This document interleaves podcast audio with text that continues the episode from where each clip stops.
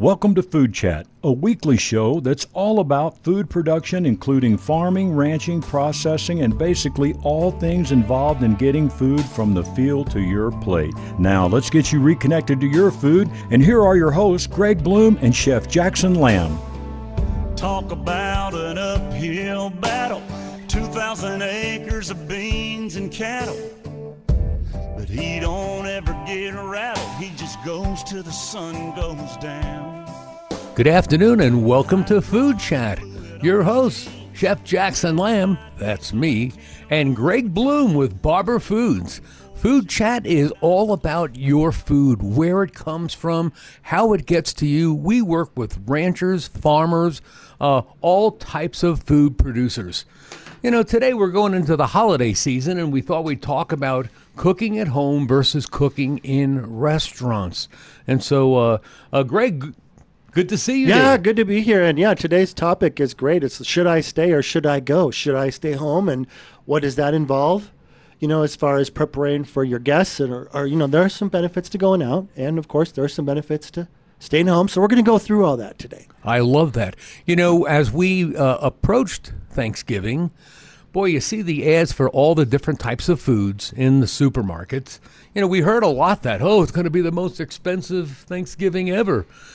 We got to bear in mind turkey is usually the cheapest protein out there, and so it's still an economical meal. The other issue is while it's really promoted to go out to a restaurant, go to a hotel, the big buffet, a lot of people stay home. That's really probably the bulk of it. But, you know, what we see is an equal representation of people dining out. I can't cook for twelve versus those people that I have been guilty of hosting dinner for twenty-five people in the past, a couple of times. Yep. And of course, you know what I say after each one? I'll never do it again. I'll never do it again. Yeah, that's what but I say. But it's so enjoyable that you you have to. So anyway, Greg, why don't you uh, take off and give us some of your experiences? Well, I was just going to say, if you are thinking of going out, uh, you really should. This is, you know, um, the time right now to be making that reservation and getting your number in there. Because if you wait two weeks before Christmas or the New Year or whatever holiday you're celebrating with your, your family and friends, you're you're going to run out of space. They're not going to have anything for you. And so, and also, you know, uh, if you want to cook at home, let's talk about proteins. Now, there's, you know, for Thanksgiving, everyone traditionally does a turkey, but for Christmas and New Year, there's just so many other options. You could do a leg of lamb. You could do a crown roast. You could do, uh, a lot of people do a prime rib roast or a whole beef tenderloin roast. Uh, but but even that, you want to get that going now. You want to wait. You want to order that from ranch fresh meats dot com, one of our sponsors, or go to your local meat store or wherever you buy your meat and get that secured now and not wait, especially like a prime rib. You know, I like to buy mine this week and age it in my cooler in the vacuum bag that it comes in, all intact. I don't open the bag, but I keep that thing on the coldest part of my cooler, let it start wet aging so it's delicious come Christmas Eve. Yeah.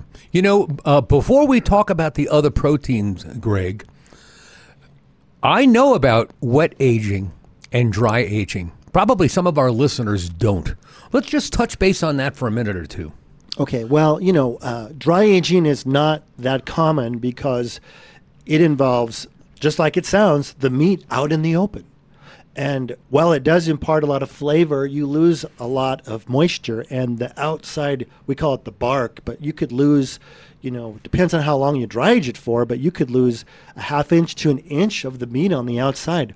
And that's why when you go into a dry aging cooler or see one, the meat looks all dark, you know, it's looking dehydrated and and and purplish and pretty dark. Well, all that's going to get cut off. Sure. So you have a pretty tremendous yield loss from dry aged meat, which is why it costs so much. Right. It's very expensive. Well, when you really think about it, a store will bring in, let's say, t- uh, ten prime ribs, okay? Right. They're not going to sell the whole prime rib. They might cut that up into four smaller roasts, okay? Right, right. Well, they just spent, you know, eight ninety-nine a pound for the prime rib one oh nine that came in the back door, but they can't sell it yet. Right. Now they have to sit on it for four or six weeks.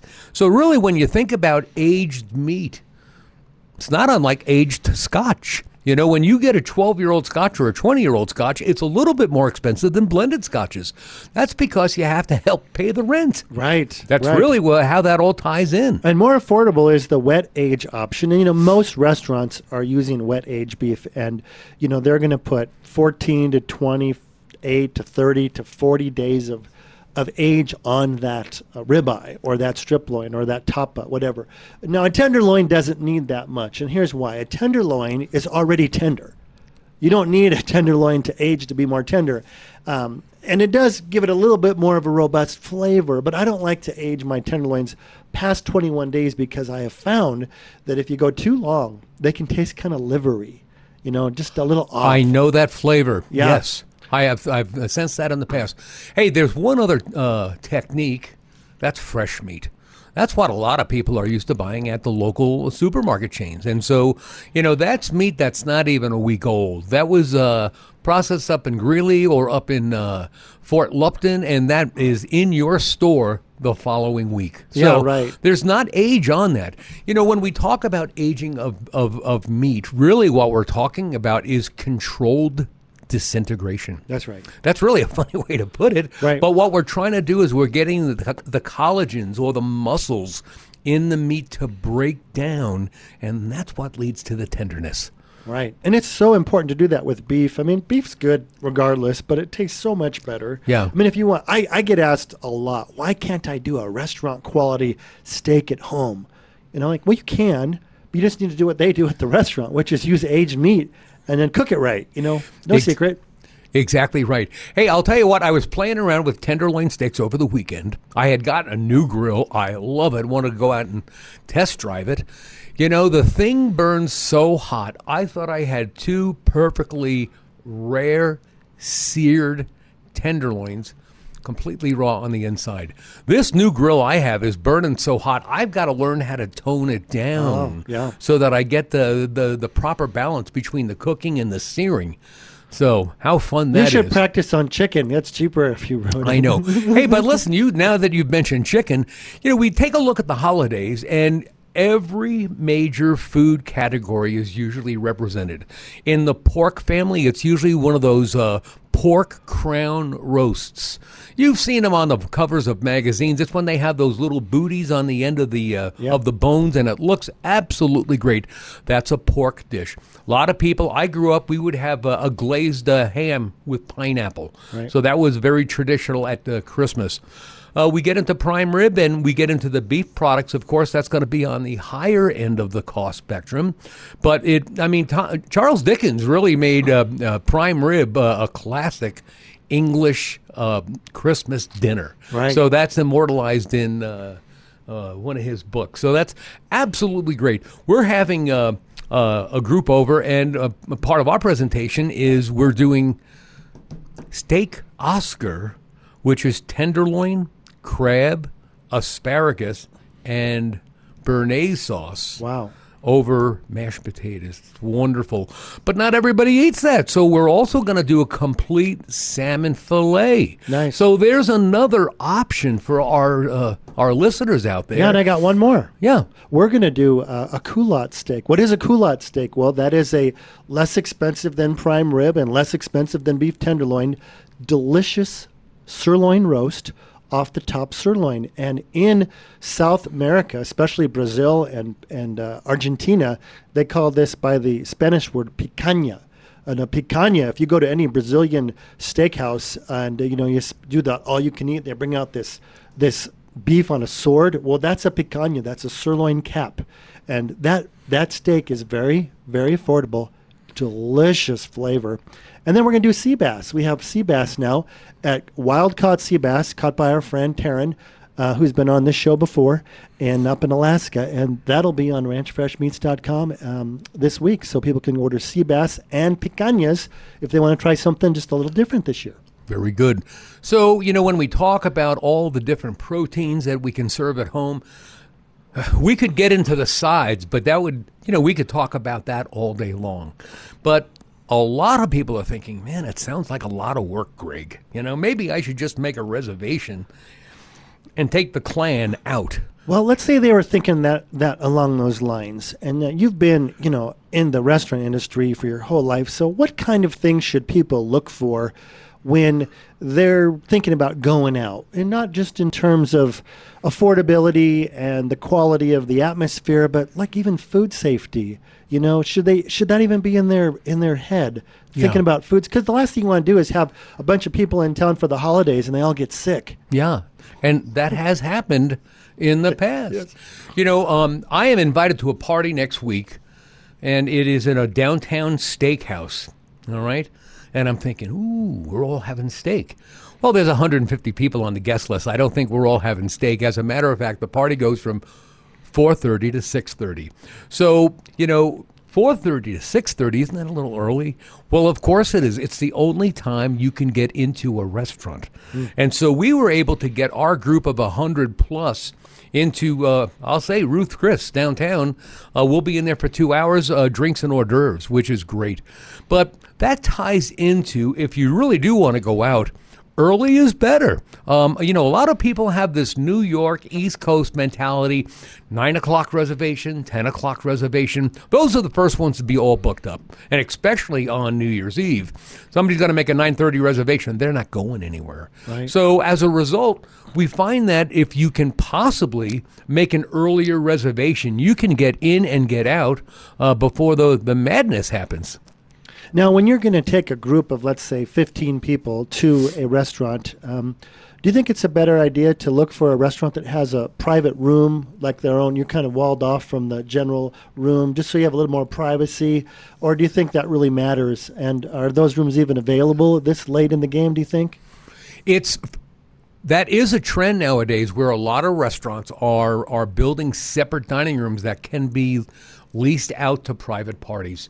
Quite often, uh, a restaurant may uh, say, no, a twenty-five person minimum uh. for that room. So, you know, when we look at, I could rattle off a, a half a dozen restaurants that have those types of rooms, which is great.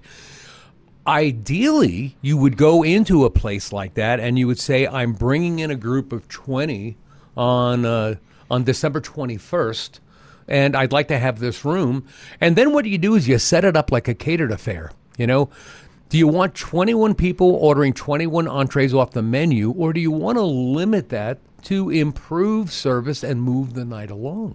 Because I have seen those types of scenarios where all of a sudden you've got twenty-one people, you got uh, fifteen different entrees, you have twelve different appetizers, and it's rather difficult to keep it all in track. Yeah, not everybody can get served at the same time sometimes. Exactly. But the problem is when you have like a, a, a chicken or fish option. You know, you go to a lot of places and you want chicken or fish, or maybe there's another option. But, you know, sometimes the one of them looks awesome and the other one looks terrible. And then your guest that got the one that looks terrible because it's dry and whatever, maybe it's the chicken, they're not too happy. And, you know, then they can't switch at the last minute because, of course, the chef's already cooked. Let's talk about, you know, should you pick an entree and say, hey, everybody's having steak unless you're a vegan, or everyone's having the pork tenderloin unless you're a vegan? Should you do that? And then also, let's talk about the budget. What's a reasonable budget per person for people to think about if they want to take a group out for the holidays? Sure. Well, Greg, uh, to answer your first question, you and I have been at such a dinner. Yes, we have. Where I my entree was absolutely the best, and my wife's entree was like, what? And you're right. It's already been served. There's one hundred seventy-five people in the room, and we don't have, there is no plan B. Right. So uh, that does, uh, that happens. So let's go backwards to your second question, which is, you know, what's a budget for this? Well, let's just say that you wanted to have a dinner for eight at home, okay? And you want to do that tenderloin Chateaubriand, okay? Mm-hmm. Let's describe that. That's glazed carrots. That's uh, that's going to be green beans or asparagus. That's going to be tournée potatoes, béarnaise sauce on the side. Oh, I'm getting hungry already. Yum. Yeah. But if we were to just go out and buy the parts, okay, we're trying to feed uh, eight people. So you got to figure, here's a great question. How much do people eat? It depends. It depends. That's the proper answer. Is it uh, the demographic makes a uh, makes a big change in that? Uh, men or women, heavy or light, time of day. Appetizer is, list. Do you have? Are you heavy enough on the appetizer, or is it just the a salad and then the entree? Well, in the in, in the big picture, you really got to break it down to ounces. Right. And I I have a formula that I teach my students where in a buffet environment, if you're going to go through all the classic items on a buffet, and we see buffets during the holidays, that's for sure. Yeah. Um, I estimate that it's really, it's about two ounces of protein. Um, I'm sorry, four ounces of protein, yeah. four ounces of starch, pasta, rice, or potatoes, uh-huh. usually two ounces of vegetable, right. one ounce of salad. One ounce, that doesn't sound like a lot. That's a lot. That is a lot of salad. You know, the biggest plastic tub that you can buy at your local supermarket, I can feed thirty with that. I have done that in a classroom environment. Right. So when you start buying all the parts, you know, all of a sudden you're uh, you're you're at ten dollars a head anyway. Okay. Right. Well, then you got to figure out what is the value of your time, your effort, what's your work schedule, and uh, can you uh, get things organized to have everybody come to your home? We have to clean the bedrooms. We have to clean the bathrooms. We have to clean the kitchen. You know, all that other stuff goes into play. Well, and then the holiday may not, may not be too relaxing for some members of your family if they have to clean the house. So, you know, I have been involved, and I think most people listening have been involved at some point with planning a meal for a wedding or for some kind of a celebration. And, you know, typically when you go in and talk to a restaurant or the banquet manager at the catering company, you know, your options are uh, chicken, pork, and beef. And then, you know, chicken's less expensive per pound than than beef and pork. But the problem is some proteins are better served all at once because they can retain heat. They can they can be cooked a half an hour ago and be kept warm, and then you put a sauce over them, they're still good. Other proteins, not so much. Why don't you speak about that? Boy, talk about reaching into my kitchen last night. Uh, last night we did braised chicken with parsnips and carrots. Whoa, how does that work? So we take two chicken breasts, I season them up, I put them in a, a heavy cast iron pan, and I sear them on both sides ten minutes each. They're not cooked all the way, but they're a nice golden brown on the outside. I remove those chickens, I add the parsnips and the carrots, onions, and garlic for flavor. Let those saute by themselves for about five minutes.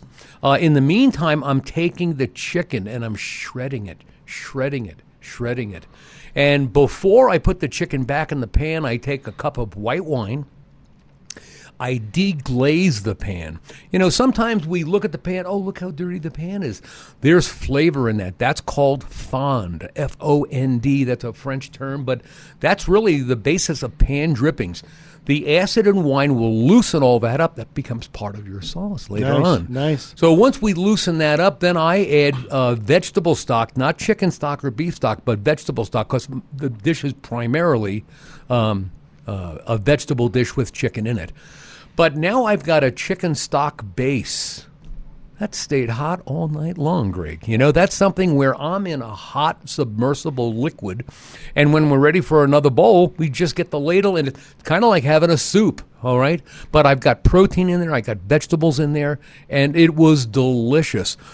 You know, when you're cooking at home, too, one thing to think about is uh, I'd like to have all the cooking done when my guests arrive, so that my head is not on the food and the meat and will I burn it or is it done? I want to be done. When the doorbell rings, I'm ready to just engage my guests. Can you cook some meals like the day before and just heat them up, or would they still be delicious that way? Or, or how, how, what would you suggest about that? Like, for example, just I like to cook tri-tips and the picanhas I mentioned earlier, the caps, because I can cook them on my barbecue, on my smoker, and then when the guests arrive, they're done, wrapped in foil, and whenever we get around to eating, they're they're going to be nice. Yeah. It's not like steaks or burgers off the grill, which no one wants a cold burger or a cold steak, so then you're kind of trying to time it more. So what would you say about that? So it, it it's all in the timing. Um, I will say that traditionally for Thanksgiving, I cook the turkey the day before or two days before. When you really think about it, you know, I'm a classic chef. Not only do I want the white meat and the dark meat, I want those bones. I got to get in there and get those bones to make stock. And that's another three-hour process. And so I have seen, you know, young home cooks, daughter-in-laws, sons. Um, they're trying to get, okay, dinner's going to be ready at two. Well, the turkey went in at eleven. The turkey's not going to be ready. We're not going to be able to make gravy. We're not going to be able to have the stuffing come out. And so it's all in the time. Well, and there. The kitchen's going to be a catastrophe when your guests arrive because you're in the middle of food production. Absolutely. So I think as much as you can, if you're going to entertain for the holidays and cook, cook the day before or two days before. Plus, the added benefit of that is usually the food tastes better anyway the next day. Well, think about it. Mashed potatoes are easily holdable overnight. Uh, right. We did sweet potatoes last week. The same thing. And then they can be microwaved, save space in your uh, oven. Uh, green beans or fresh vegetables, I'd wait till the day of. They're going to go rather quickly. They're going to cook in about an hour or sure, so. Sure. Um, here we are talking about doing a turkey the day before. What about the ham and the pork roast and the beef and all that kind of stuff? Let's start with beef, okay? Um, I think in previous shows we've talked about sous vide applications. Mm-hmm. And, you know, just to remind our listeners, the sous vide uh, system is when we take any any product. You can take vegetables, you can take, I've seen fruit go in there, I've seen eggs go in there. But if we take, let's say I have six tenderloin steaks, I can put them in a plastic bag and suck all the air out of there. I'm going to pre-season them with salt and pepper and a little bit of garlic.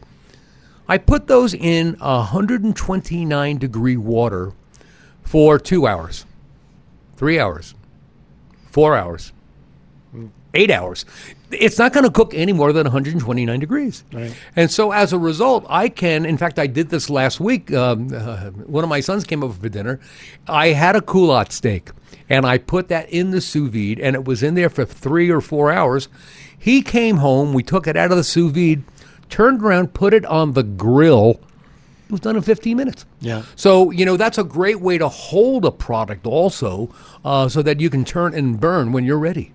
I have seen a lot of restaurants do meat the same way you just described, as you go in and you order a, a nice piece of, you know, roast or steak or whatever. It was cooked two, three days ago or yesterday in sous vide for twelve hours. That's correct. And then just thrown on the grill yeah. when you ordered it, and that was flash for, you know, t- took a few minutes. And you wouldn't know it. You wouldn't know it. Yeah. You'd have no idea. You would have no idea. Unless you work in the back of the house. That's exactly correct.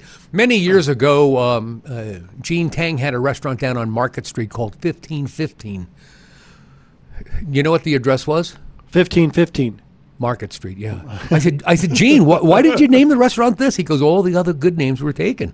So, uh, but anyway, he had that steak on his menu, and I think he called it the twenty-four hour tenderloin. Nice. And uh, basically, you know, really, what we've got is you got these sealed tenderloins floating around in a in a in a hot tub.